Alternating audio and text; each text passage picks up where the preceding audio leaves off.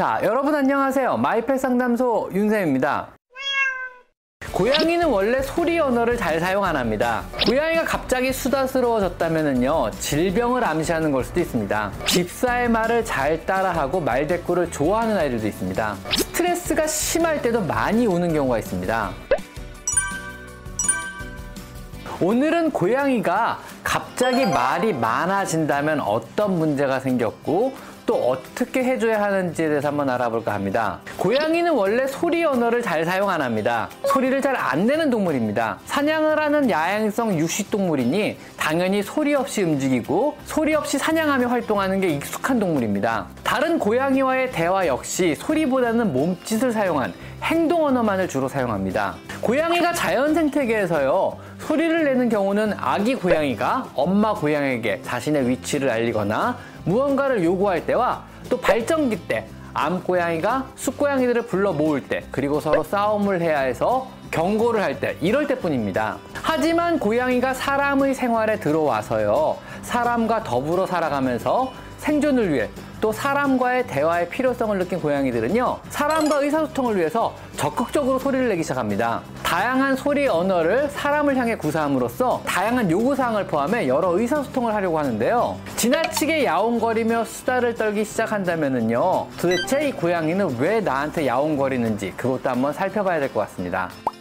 우선은요, 샴이나 벵갈 혹은 러시안 블루 같은 종들은 원래 수다스럽습니다. 사람과 아주 적극적으로 소통하며 교감하려고 하는 아주 사랑스럽고 친근한 품종에 들어갑니다. 제가 개인적으로 아주 선호하는 품종입니다. 두 번째는요, 고양이가 갑자기 수다스러워졌다면요, 질병을 암시하는 걸 수도 있습니다. 고양이는 평소 자신의 아픔을 잘 드러내지 않습니다. 하지만은요, 질병으로 인해 통증을 느끼거나 어딘가 불편하거나 하다면은요, 적극적으로 호소를 시작하는 경우가 종종 있습니다. 물론 더 많이 아프게 된다면은요, 구석진 곳에 숨어서 안 나오기 시작합니다. 갑자기 고양이가 울기 시작한다면은요, 한번 병원에 데려가 보셔야만 합니다. 보통 이런 경우는요, 뭐 갑상선 기능 항진증이라든가 당뇨병이라든가 하부요력의 중군에 걸린 경우가 많습니다. 그 다음 세 번째로요, 나이 든 묘르신께서 갑자기 울음소리가 커지거나 지나치게 수다스러워진다면요, 치매를 의심해 볼 수도 있습니다. 치매 초기에는요, 고양이는 지나치게 우는 경향이 생깁니다. 성격은 대체로 유순한 성격에서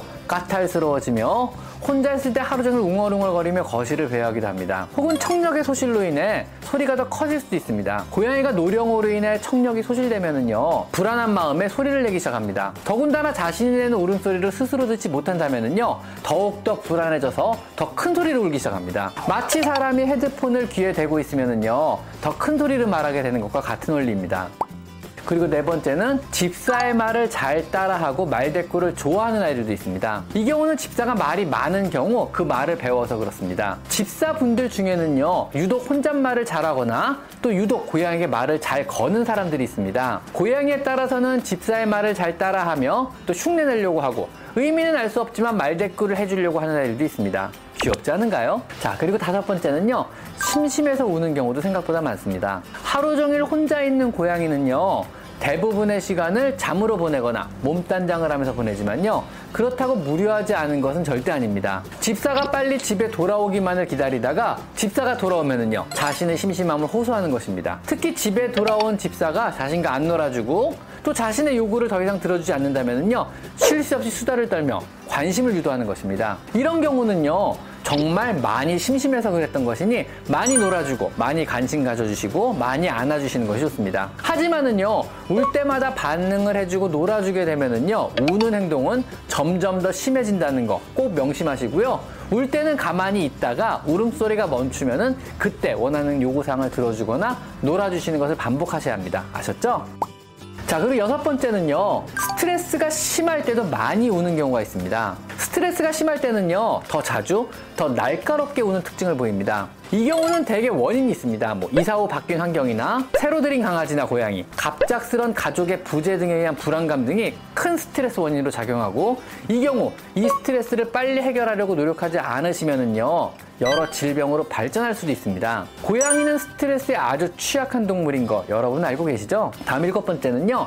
당연히 배가 고프거나 또 무언가 요구사항이 있으면 울게 됩니다. 이런 경우는요, 대부분은 집사가 고양이가 울 때마다 요구사항을 들어줬기 때문에 당연하게 집사가 자신의 요구사항을 들어줄 때까지 쉴 새 없이 울게 됩니다. 처음에는요, 배고파 밥 줘 하고 냥 하고 울게 됩니다. 그 요구사항을 무시하게 되면은요, 밥 줘 배고파 뭐 하는 거야 하면서 냥 하고 웁니다. 그래도 우리가 무시하고 밥을 안 주면은요, 배고파 죽겠어 빨리 밥 내놔 하면서 왕 하고 더 길고 더 큰 소리로 울게 되는 거죠. 재밌는 사실은요, 배고플 때는 사료를 보관하고 있는 곳 근처나 혹은 자신의 밥그릇 근처에서 이런 울음소리를 보이게 됩니다. 이럴 때는 그냥 빨리 밥을 주시는 것이 유일한 해결책입니다. 특히 새벽에 배고프다고 자꾸 잠을 깨우는 경우도 있는데요. 이 경우는요, 잠을 자기 직전에 충분히 밥을 주는 것도 한 방법입니다. 한 번 일어나서 새벽에 같은 시간에 밥을 주기 시작하면은요, 매 새벽 같은 시간마다 밥을 달라고 깨운다는 것도 꼭 기억하셔야 합니다.